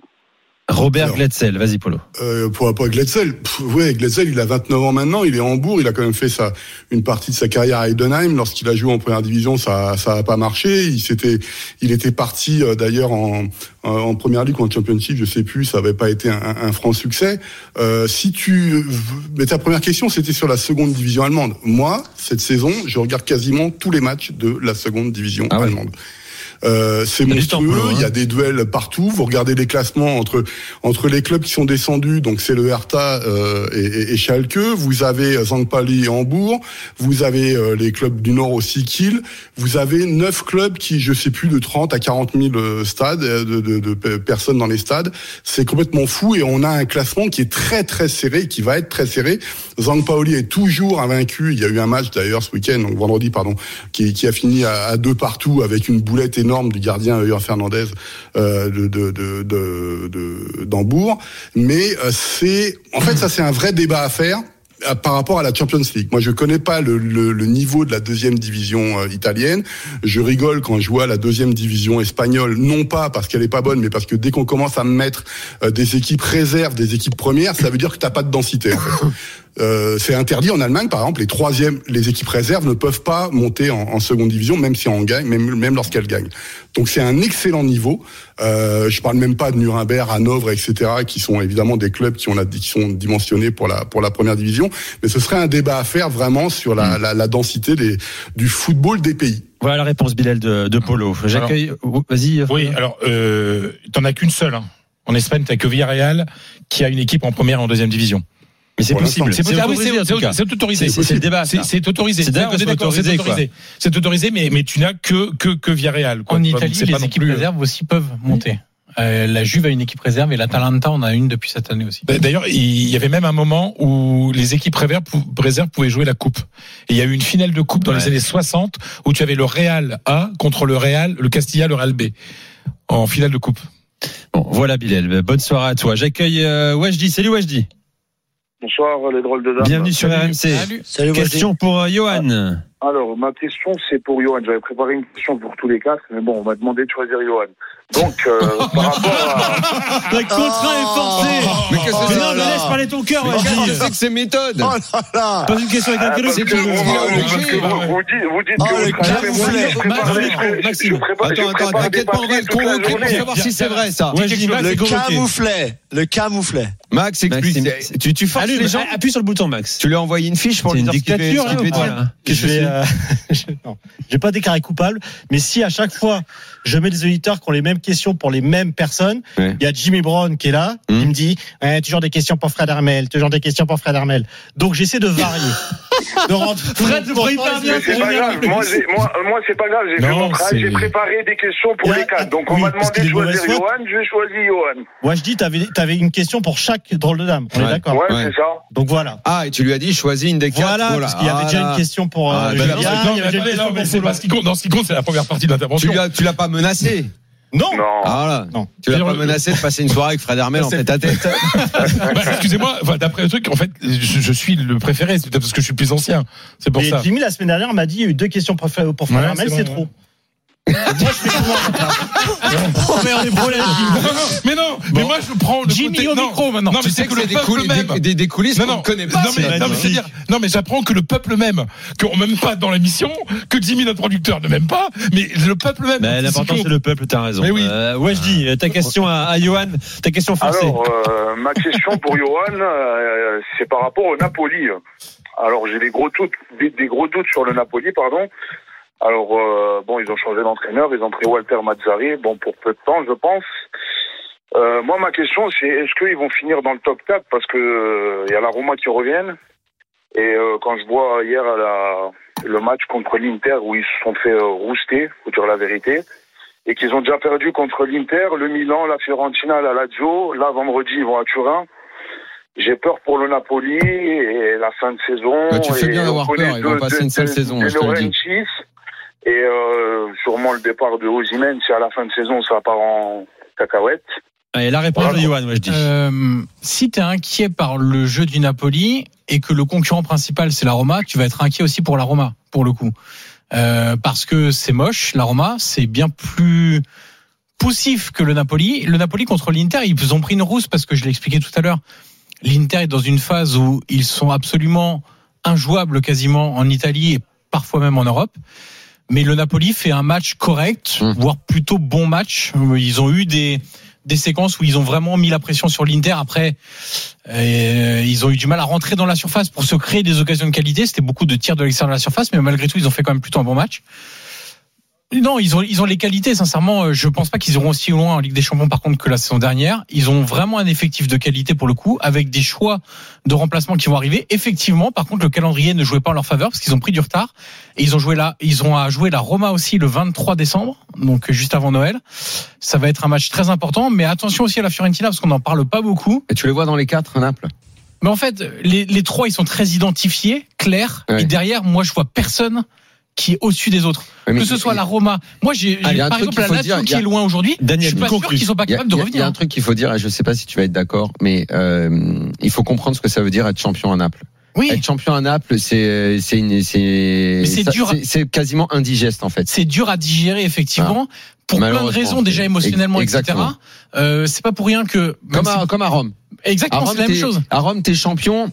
Je sais pas si l'année d'après tu. Non, non, c'est très difficile. Ou alors, faut avoir un entraîneur comme la Roma avait eu, type Capello. Ou là, Ouais, Voilà, c'est très, très compliqué. Voilà pour les drôles de dames. Merci Johan, merci euh, Fredo, merci Polo, merci Julien. Rendez-vous la semaine prochaine euh, pour un nouvel épisode. RMC jusqu'à 22h. Génération After.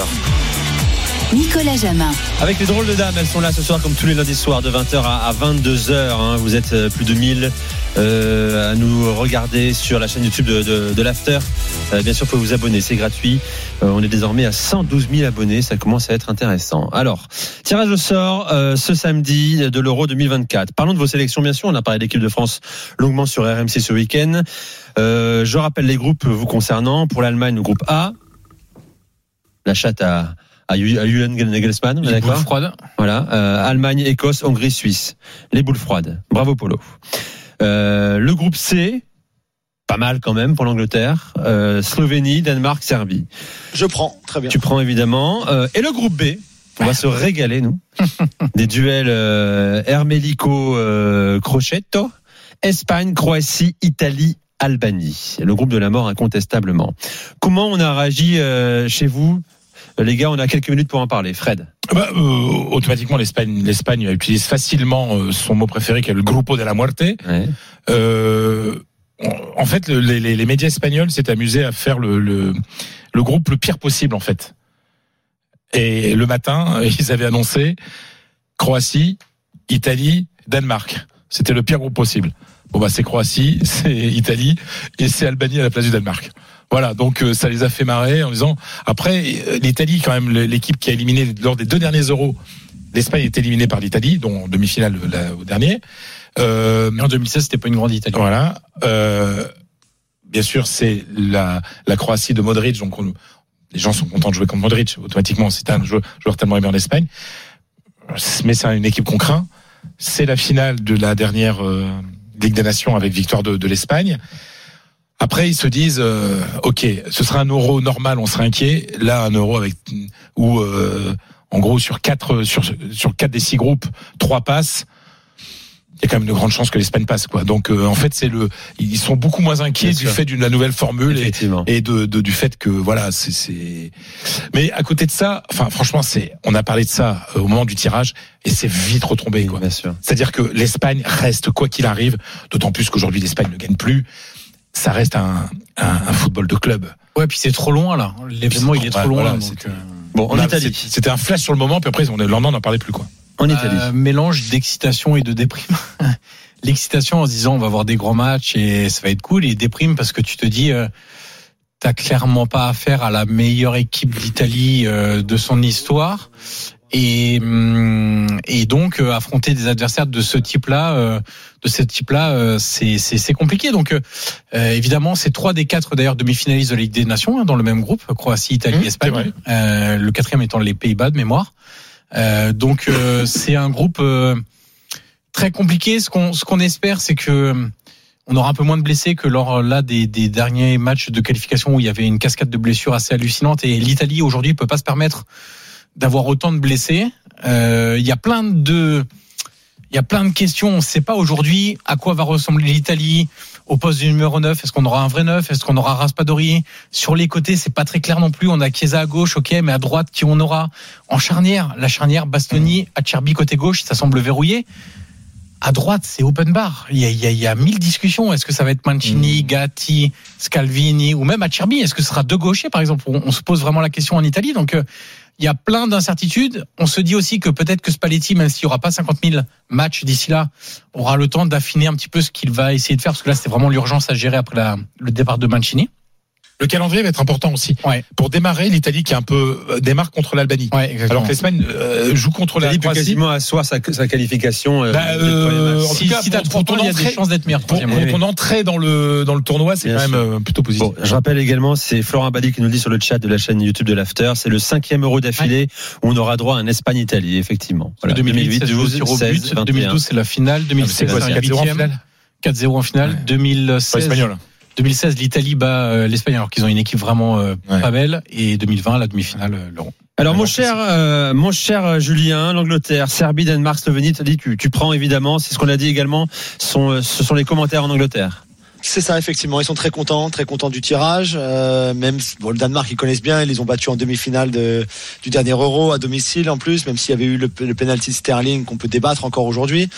Euh, donc ils sont très contents. Ils sont aussi très contents du, euh, du- de, de leur tableau. Ensuite, après les après les poules, puisqu'ils ne devraient, enfin, s'ils finissent premiers de leur groupe, ils ne joueront pas un autre vainqueur de groupe avant les demi-finales, qui pourrait être la France ou la Belgique. Donc, ils sont aussi très contents de la deuxième partie, en fait, finalement du du tirage. Donc, ça leur convient très bien. Ça met de la pression sur le Sylvain Paul anglais, parce que forcément, maintenant, euh, les Anglais étaient, par exemple, chez les bookmakers favoris à égalité avec la France avant le tirage. Maintenant, ils sont seuls favoris, donc devant, même encore devant les Bleus euh, après après ce tirage-là. Donc, c'est vrai que ça va rapporter un petit peu de de pression, mais comme comme je disais pour, pour enfin pour nous tous, je pense qu'on a quelques points d'interrogation. Où jouera Bellingham? Est-ce que Southgate restera conserva- conservateur Ce conservatisme-là qui n'a pas toujours fonctionné. Euh, qui jouera derrière Est-ce qu'il continuera à faire confiance à Harry Maguire Par exemple, voilà, on a encore quelques questions, quelques points d'interrogation. Euh, et Mais tu, tu vrai me permets simplement euh, pour, pour aller dans ton euh, suivre ton propos, Julien, tu as vu l'interview de Bellingham euh, qui aujourd'hui dit que Ancelotti, euh, c'est grâce à Ancelotti qu'il se développe de part de son, son positionnement. Il y a quand même un, un appel du pied assez assez assez fort. Avant que tu répondes, Julien, c'est la mi-temps au handball entre la France et la Slovénie. Arnaud Valadon. Avec cet avantage de deux buts pour les Françaises, c'est bien mais pas top s'il fallait résumer cela. 17 à 15. Julien. Mais après le problème c'est que il a, il a pas non plus les joueurs, il a des très bons joueurs autour de lui en Angleterre, mais c'est pas non plus le, le Real et, c'est pas non plus la star de l'Angleterre comme ça peut être aujourd'hui euh, dans un sens. Ancelotti il a, il a créé un système pour Bellingham. Je pense pas que j'aimerais beaucoup hein, que le Sylvain Ripoll anglais fasse pareil pour Bellingham en équipe nationale, mais il le fera pas. Donc euh, est-ce qu'il jouera un peu plus haut comme au, comme au Real peut-être? Est-ce qu'il préférera l'avoir plus bas parce qu'il voudrait être plus prudent? Sûrement aussi, mais euh, de là à jouer avec trois milieux défensifs, j'espère pas. Mais encore une fois, euh, le seul, vous, vous me connaissez de toute façon. Le, le- là où je suis le plus sceptique, c'est sur Southgate, c'est sur cette, cette- sa, sa capacité à lui d'amener cette équipe-là, ce, ce groupe-là, tout au bout. Donc on verra bien. Mais en tout cas, c'est bien parti avec ce tirage. Euh, voilà pour le tirage en Angleterre. Mon cher Polo, euh, comment a-t-on réagi en Allemagne? Je rappelle le groupe Allemagne, Écosse, Hongrie, Suisse. Ah ben, c'est un gros soulagement et on respire parce que c'était euh, délicat et la presse allemande est, est euh, très euh, ferme. Il faut finir premier du groupe. euh, Il n'y a même pas d'autre solution. Euh, mais ce qui est aussi intéressant, c'est que c'est de voir, par exemple, ce que la Suisse pense de l'Allemagne. Moi, je suis intervenu samedi en Suisse. Euh, c'est qu'en fait, il y a, je, je crois que l'aura qu'il y a autour de la Nationalmannschaft de par son histoire euh, fait que on ne peut pas s'imaginer un euro sans l'Allemagne en fait, qu'elle soit présente et qu'elle soit euh, performante. C'est pour, ce fut pourtant le cas en 2021. hein, ils se sont fait sortir en huitième. Moi, je me méfie beaucoup de la Hongrie, qui me semble qui nous avait un peu épaté euh, lors de l'Euro 2021 et qui continue, euh, bah, qui est invaincu en 2023 par exemple, si je raconte pas de bêtises dans, dans ses qualifications. Euh, L'Écosse, je connais pas trop. Enfin, euh, encore une fois, si l'Allemagne commence à avoir peur Oui, de bah, l'Écosse. euh, qui- qu'ils aillent jouer au tennis, quoi. Faut arrêter un petit peu. Mais, mais c'est vrai qu'on est, euh, on a de gros points d'interrogation. La nouvelle qui est tombée, évidemment, c'est que Manuel Neuer, malgré euh, ses problèmes relationnels au Bayern avec Nagelsmann, sera de retour euh, au mois de mars et ce devrait être contre la France, d'ailleurs. euh, en match amical. Moi, je pense que c'est une erreur stratégique euh, terrible de l'Allemagne d'affronter euh, à trois mois de l'Euro euh, les Français chez eux, surtout qu'ils les, que les Allemands les avaient battus à, à l'aller. Je pense que c'est pas le moment de, de faire ce genre de rencontre. Plutôt, vivons cachés, tu vois. Et parce qu'ils se prennent une raclée contre les Français, euh, les doutes vont être terribles. Mais en tout cas, si on reste juste sur le tirage, euh, tout le monde est content. Quoi. Et il y a une pression énorme de la presse allemande, comme quoi il faut finir premier du groupe. Et voilà. Voilà pour La euh, Suisse n'allant pas bien non plus, hein, faut, faut le dire. le sélectionneur qui a été maintenu. Hein, euh, pourtant, alors qu'il y avait un doute il y a quelques Yakin. semaines. Euh, Yakin. Avec qui croise le groupe de l'Allemagne, mon cher Polo? J'ai pas vu ça. Alors, La en huitième de finale, ça devrait aller, mais si je raconte pas de bêtises, Le en groupe quart, des Anglais, je crois, en huitième. C'est ça, ouais. Ouais, donc une sorte de voie, voie Oui, royale pour si je me demi-finale. rappelle, il y a une possibilité, c'est, je crois que c'est le premier du groupe de l'Espagne et de l'Italie. Exactement. En quart, je crois. hein. Ouais, c'est ça, Polo. Et, et si la France et l'Espagne gagnent leur groupe, ce qui est fort possible, elles ne pourront se retrouver qu'en finale. D'accord. Bon, la France y croisera avec le groupe F, hein, celui de la Turquie, du Portugal, la barragiste et de la République tchèque. Euh, vous nous appelez au 32-16. Posez vos questions, c'est maintenant, dans quelques secondes. Vos questions aux drôles de dames hein, sur leur championnat, sur leur sélection, sur leur vie perso et également. N'hésitez pas à le faire. Euh, Fred, Johan, Julien et Polo euh, y répondent dans un instant. Allez, on revient dans quelques secondes avec la suite euh, de Génération After, spécial drôle de dames. Et d'abord la minute, la minute espagnole. On envoie la musique, Toto. Te quieres te quiero de verdad. No te quieres enterar. No te quieres enterar. Yeah, yeah, que te Il y a eu une minute du silence à Bernabeu Ça, on aime ce bien. week-end euh, pour euh, Conchita Velasco, Con- Concha Velasco, qui est une actrice, chanteuse, présentatrice de télé, euh, qui est décédée euh, ce samedi euh, et qui a été Socia, donc version féminine de Socio, Socia du Real pendant 30 ans. Donc il y a eu un, une de silence au, stade pour Conchita Velasco. C'est la raison pour laquelle j'ai choisi Chica Yeye. C'est une chanson qu'elle a écrite dans les années, qu'elle a chantée dans les années euh, 60 au moment de la folie. She loves you, yeah. euh, She loves me, yeah yeah. Des Beatles, ce qu'on appelle l'époque yéyé. Il y avait d'ailleurs même un- une, une époque du Real Madrid qu'on appelait les yéyés. Voilà, il y a une période. euh, on les appelait le Real Madrid des yéyés. Bref, Conchita Velasco, euh, pourquoi je voulais prendre Conchita Velasco pour, Parce qu'il est cet hommage et parce que je voulais parler d'un un petit peu du Real ce soir avec un, joueur que bah, qu'on avait un peu oublié qu'il était revenu au Real, qui est Brahim Diaz, euh, que Johan a connu en, Italie. En fait, il, a un poste à prendre, c'est celui qu'avait Asensio. C'est le poste de numéro 12. On sait très bien que que, Brahim n'est pas fait pour être euh, dans ce Real-là euh, titulaire euh, tout le temps, mais il, peut être le premier à rentrer ou le premier à venir quand il y a un attaquant qui est blessé. Et ben là, euh, il a marqué trois buts en Liga et les trois buts euh, à chaque fois, ça a été pour ouvrir la boîte de conserve, pour ouvrir le score. Ancelotti est ravi de son attitude. C'est quelqu'un qui ne se plaint pas. C'est quelqu'un qui travaille beaucoup, qui a qui a un bon esprit et donc euh, voilà Brahim Diaz euh, retour gagnant au Real euh, il s'attendait pas à avoir cette chance c'est vrai que le départ de Benzema a, ouvert un petit peu la, porte hein, pour qu'il y ait un nouvel attaquant au, Real Madrid. Alors qu'on voit un Rossellou qui est en train de vraiment tirer la langue et qui montre beaucoup ses limites, on a un Brahim Diaz qui est en train de marquer, de jouer. Il fait des passes décisives, il marque des buts, il provoque beaucoup et voilà. Donc on va suivre. Pas pour être un joueur important. Enfin, en tout cas, pas dans l'équipe titulaire, mais pour être le 12e ou le 13e. Et comme dit Ancelotti, euh, les titres se gagnent avec le banc. Voilà pour les 4 minutes euh, de la soirée euh, dans Génération After. Dans un instant, vos questions au 32-16. Et tiens, posez vos questions également sur le chat de la chaîne YouTube. Les drôles de dames y répondront. On revient dans quelques secondes. Vous écoutez RMC, il est 21h42. À tout de suite. RMC jusqu'à 22h. Génération After. Nicolas Jamin. Avec les 4 drôles de dames, le dernier quart d'heure de Génération After RMC 21h46. Tout à l'heure, l'After avec Gilbert, Daniel et Stéphane. Tiens, Daniel nous a rejoint également. Il est déjà là. Salut Daniel. Bonsoir les amis. Il a demandé absolument à, prendre la parole. Non, mais moi, quand Euh, je suis là, j'aime bien 20h et être avec 22h. vous, euh, je m'installe et voilà. Non, mais tu avais un truc à dire, je crois. Non, non, c'est évidemment le, le- Vas-y, Daniel. le choix musical de Johan. mais- Ah, bon, on est d'accord. Ah oui. C'était c'était terrible. Après, j'ai compris qu'il voulait faire un lien avec l'année 95. Alors, il tombait Oui. sur une des pires années au niveau du résultat de ce magnifique festival de San Ah, il y a Remo des- il y a- il y a euh, des- que les non-italiens ne comprendront euh, jamais. L'importance que ça peut avoir dans la culture italienne, c'est assez euh, incroyable. ce qu'on appelle en France les radios crochets. Non, rien à voir. C'est la, Star, c'est la Star Academy sur quelques jours. voilà. Non, non, oh non, non, non, non, non, vraiment, ça n'a rien à Coupez le voir. micro de Nicolas Jamin, s'il vous Non, vraiment, c'est c'est- c'est une particularité. Vraiment, Non, mais c'est un radio crochet C'est pas qu'en Italie. hein. C'est un, c'est c'est concours Allemagne de, chansons qu'on se J'ai pas entendu, France. j'ai pas entendu les radios Polo qui a sûrement a dit quelque chose d'intelligent. J'aimerais bien C'est entendre. pas qu'en Italie, c'est en fait culturellement, c'est en Autriche et en Allemagne aussi. Ça, il y a des millions de personnes qui écoutent ça. En Allemagne, on appelle ça le Schlager. En, en Italie, euh, c'est la musique quand euh, les, les, les- ah, comment on appelle ça déjà euh, euh, La musique populaire, mais euh, on variété, ça, quoi Pardon? La musique de variété, variété? J'ai pas compris ce que tu voulais dire pour le Oui, c'est pas le mot en variété. fait Il y a un mot euh, les quand Ah. les- Mais parce qu'en Allemagne, bon. en Allemagne, ça, ça, ça, ça- ça passe pas. Euh, ce- C'est quoi la musique italienne? Non, et je pense qu'il dit qu'il y a l'équivalent en Allemagne. Ah, il y a L'équivalent, en Autriche et en Allemagne. C'est. Ah, C'est- monstrueux, ça a des millions de personnes. Mais est-ce que ça il y a- fait il y a euh, qu'en Italie, en Autriche et en Allemagne que ça se. Euh, genre 10, 15 millions de personnes est parti C'est à ce ça. point intégrant de la société de, C'est en je ne sais pas. Bon, on accueille les auditeurs au 32-16 euh, qui ont des questions à vous poser, les drôles de dames. Tiens, je vais commencer avec euh, Hugo. Salut Hugo. Salut, salut à tous.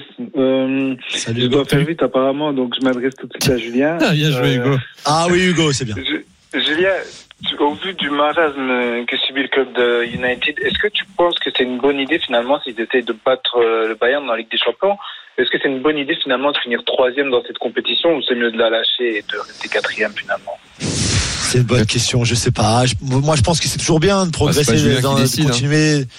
Non, mais de continuer dans les compétitions, tu vois. Je, je, je comprends ce que tu veux dire parce qu'en championnat, ça, c'est déjà un peu compliqué, même si finalement ils sont pas si loin. en fait. Ouais, tu vois, non, mais ça, je peux comprendre. Après, euh, je sais pas, moi, tu joues une finale contre Liverpool d'Europa League, tu gagnes à Dublin, euh, où tu as beaucoup de supporters de Liverpool aussi, de Manchester United, je veux dire. Et tu fais la fête, elle est, elle est belle cette victoire aussi, tu vois. Alors bien Ouais, sûr, ouais. c'est si tu te fais éliminer par Slavia de Prague en 16e de finale, bon, t'es dégoûté, mais mais voyez, tu vois, même l'Europa League finalement, il y a des trucs bien à jouer dedans. Après, oui, t'as raison. Je pense que la situation en championnat, même s'ils sont pas si loin que ça finalement. Elle, moi, ça, elle m'inquiète un peu, tu vois. Elle m'inquiète. Le match de samedi m'inquiète. Euh, J'ai l'impression, comme on peut, on l'entend de plus en plus aujourd'hui là en Angleterre, que c'est en train de lâcher Ten Hag aussi un petit peu. Euh, Radcliffe qui va arriver avec euh, ses hommes à lui. Moi, je sais pas trop finalement ce qui va se passer dans ce club, là, quelle direction. C'est un peu, comme tu dis, t'as as, parlé de marasme. mais Je trouve que c'est un, c'est un très bon mot finalement pour qualifier ce qui se passe, même si encore une fois, hein, tout, tout n'est pas complètement euh, perdu euh, ou catastrophique non plus. Mais je sais pas. T'as vraiment l'impression que c'est une période tellement compliquée finalement que que personne ne sait vraiment ce qui va se passer. Voilà la réponse de Julien Hugo. Juste un petit mot à Daniel, parce que j'entends qu'il est là. Daniel, en attendant 2000, euh, 2014 pour le Ferry Bowl, tu peux regarder Arsenal. Là, il y a vraiment le 2024. Arteta Ball.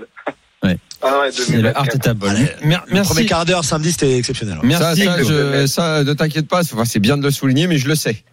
C'est le Arteta Ça marche. je le comprends. Là, j'ai pas Très besoin d'attendre février, la deuxième étage de la fusée pour comprendre. Merci, merci Hugo, très bonne soirée à toi. Tiens, c'est reparti au hand rapidement la deuxième période entre la France et la Slovénie, championnat du monde Arnaud Valadon. Ouais, troisième match pour les Bleus, toujours invaincu dans cette compétition. C'est reparti depuis 55 secondes et un arrêt d'Atatou Sako, la gardienne française. 17-15 toujours pour les Bleus. Bilal est avec nous. Salut Bilal. Salut le drôle de dame. Heureux t'accueillir sur Salut. RMC Bilal. Ta question est pour Polo. Ouais, c'est ça, exactement. Alors moi, j'aurais aimé euh, aborder le sujet du football euh, Bundesliga. Pour moi, cette année, c'est ça envoie du lourd la Bundesliga. Et désolé à Fredo d'ailleurs, mais pour moi, la Bundesliga, c'est en train de passer la deuxième meilleure ligue euh, du top 5 européen pour moi. Et j'aurais voulu demander à Polo le niveau de la Bundesliga 2, qu'est-ce que ça valait vraiment? Et notamment un joueur en attaque à Hambourg, c'est Glatzel. Ça fait 2-3 ans que je le suis.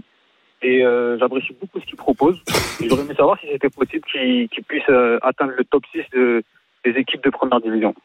Robert Gletzel, vas-y Polo. Euh, pour, pour Gletzel, ouais, Gletzel, il a 29 ans maintenant, il est à Hambourg, il a quand même fait sa, une partie de sa carrière à Heidenheim. Lorsqu'il a joué en première division, ça, ça a pas marché. Il s'était, il était parti euh, d'ailleurs en, en, en première ligue ou en championship, je sais plus, ça avait pas été un, un franc succès.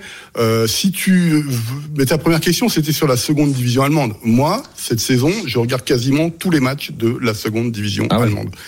Euh, c'est monstrueux. Hein. Il y a des duels partout. Vous regardez les classements entre entre les clubs qui sont descendus. Donc c'est le Hertha euh, et, et, et Schalke. Vous avez St. Pauli et Hambourg. Vous avez euh, les clubs du Nord aussi Kiel. Vous avez neuf clubs qui, je sais plus, de 30 à 40 000 euh, stades euh, de, de, de pe- personnes dans les stades. C'est complètement fou et on a un classement qui est très très serré, qui va être très serré. Pauli est toujours invaincu. Il y a eu un match d'ailleurs ce week-end, donc vendredi pardon, qui, qui a fini à, à deux partout avec une boulette énorme du gardien Euer Fernandez euh, de de.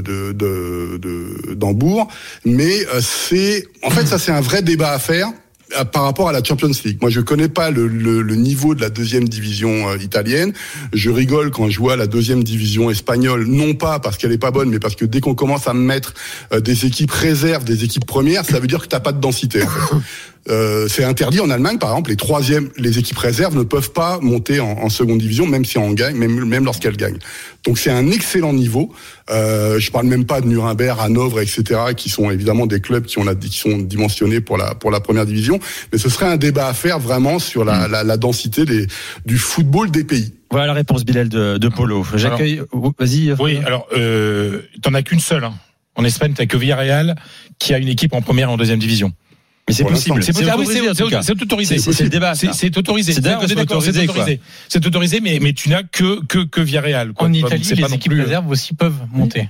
Euh, la Juve a une équipe réserve et l'Atalanta en a une depuis cette année aussi. Bah, D'ailleurs, il y avait même un moment où les équipes réserves pou- réserves pouvaient jouer la coupe. Et il y a eu une finale de coupe dans les années 60 où tu avais le Real A contre le Real, le Castilla, le Real B en finale de coupe. Bon, voilà Bilal. Bonne soirée à toi. J'accueille euh, Wajdi. Salut Wajdi. Bonsoir, les drôles de dames. Bienvenue sur RMC. Salut, Wajdi. Question pour euh, Johan. Alors, ma question, c'est pour Johan. J'avais préparé une question pour tous les quatre, mais bon, on m'a demandé de choisir Johan. Donc, euh, par rapport à... Le contrat est forcé. Mais qu'est-ce que Mais c'est non, que mais laisse parler ton cœur, Mais qu'est-ce que Wajdi. c'est que ces méthodes Pose une question avec un Ah, si que vous, que dites, vous dites Oh, que le vous travaillez, mais moi, je prépare je- je je Attends, attends, t'inquiète pas, on va le convoquer pour savoir si c'est vrai ça. Je Le c'est camouflet. Le camouflet. Max, explique. Maxime, Tu, tu forces Allume, les gens appuie sur le bouton, Max. Tu lui as envoyé une fiche pour lui une dire dictature, ce qu'il que je vais, euh, je- non, j'ai pas déclaré coupable, mais si à chaque fois je mets des auditeurs qui ont les mêmes questions pour les mêmes personnes, il Ouais. y a Jimmy Brown qui est là, il me dit ouais, toujours des questions pour Fred Hermel, toujours des questions pour Fred Hermel. Donc j'essaie de varier. de rendre Fred bien, Mais c'est pas grave. Moi, moi, moi, c'est pas grave. J'ai fait Non, mon travail. c'est- J'ai préparé des questions pour Là, les quatre. Donc, on oui, m'a demandé de choisir. Johan. J'ai choisi Johan. Moi je dis t'avais avais une question pour chaque drôle de dame. On est Ouais. d'accord. Ouais, Ouais. c'est ça. Donc voilà. Ah, et tu lui as dit choisis une des quatre. Voilà, Voilà. parce qu'il y avait Ah, déjà là. une question pour euh, Ah, bah, Julien, non, il y Non, avait mais, déjà une non, question mais pour c'est pas ce qui compte. Dans ce qui compte, c'est la première partie de Tu l'intervention. tu l'as pas menacé. Non. Non. Ah, voilà. Non. Tu l'as pas menacé de passer une soirée avec Fred Hermel en C'est- tête à tête. Bah, Excusez-moi, enfin, d'après le truc, en fait, je, je suis le préféré, c'est peut-être parce que je suis le plus ancien. C'est pour Et ça. Jimmy la semaine dernière m'a dit il y a eu deux questions pour Fred pour Fred Ouais, Hermel, c'est trop. Moi je fais comment Oh merde, des problèmes. Non, non, mais non, mais moi je prends le Jimmy côté. au non, micro, maintenant. Non, Tu mais sais c'est que que le des, peuple coulisses, même. des, des- des coulisses Non, qu'on ne connaît pas. non, mais, non, mais je veux dire, non, mais j'apprends que le peuple même, qu'on m'aime pas dans l'émission, que Jimmy, notre producteur, ne m'aime pas, mais le peuple même. Mais L'important, ce c'est le peuple, t'as raison. Mais oui. Euh, ouais, je dis, ta question à, à Johan, ta question forcée. Alors, euh, ma question pour Johan, euh, c'est par rapport au Napoli.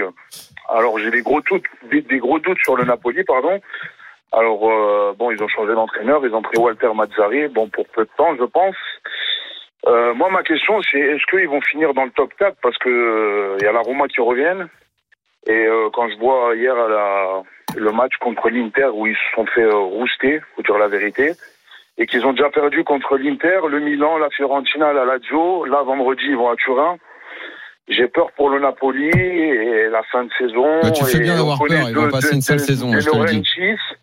Et euh, sûrement le départ de Osimhen, si à la fin de saison ça part en cacahuète.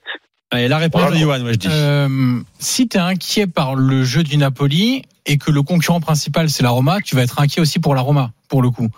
Euh, parce que c'est moche, la Roma, c'est bien plus poussif que le Napoli. Le Napoli contre l'Inter, ils ont pris une rousse parce que je l'ai expliqué tout à l'heure. L'Inter est dans une phase où ils sont absolument injouables quasiment en Italie et parfois même en Europe. Mais le Napoli fait un match correct, voire plutôt bon match. Ils ont eu des des séquences où ils ont vraiment mis la pression sur l'Inter. Après, euh, ils ont eu du mal à rentrer dans la surface pour se créer des occasions de qualité. C'était beaucoup de tirs de l'extérieur de la surface, mais malgré tout, ils ont fait quand même plutôt un bon match. Non, ils ont, ils ont les qualités. Sincèrement, euh, je pense pas qu'ils iront aussi loin en Ligue des Champions, par contre, que la saison dernière. Ils ont vraiment un effectif de qualité pour le coup, avec des choix de remplacement qui vont arriver. Effectivement, par contre, le calendrier ne jouait pas en leur faveur parce qu'ils ont pris du retard. Et ils ont joué là, ils ont à jouer la Roma aussi le 23 décembre, donc euh, juste avant Noël. Ça va être un match très important, mais attention aussi à la Fiorentina parce qu'on n'en parle pas beaucoup. Et tu les vois dans les quatre, Naples? Mais en fait, les, les trois, ils sont très identifiés, clairs. Ouais. Et derrière, moi, je vois personne qui est au-dessus des autres. Que ce soit la Roma. Moi, j'ai, Ah, par exemple, la Lazio qui a- est loin aujourd'hui. Daniel, je suis pas sûr qu'ils sont pas capables de revenir. Il y a un truc qu'il faut dire, et je sais pas si tu vas être d'accord, mais euh, il faut comprendre ce que ça veut dire être champion à Naples. Oui. Être champion à Naples, c'est c'est quasiment indigeste en fait. C'est dur à digérer, effectivement. Pour plein de raisons, déjà émotionnellement, exactement. etc. Euh, c'est pas pour rien que. Comme à, comme à Rome. Exactement, c'est la même chose. À Rome, t'es champion. Je sais pas si l'année d'après tu. Non, non, c'est c'est très difficile. Ou alors, faut avoir un entraîneur comme la Roma avait eu, type Capello. Ou là, Ouais, Voilà, Johan. c'est très, très compliqué. Voilà pour les drôles de dames. Merci Johan, merci euh, Fredo, merci Polo, merci Julien. Rendez-vous la semaine prochaine euh, pour un nouvel épisode.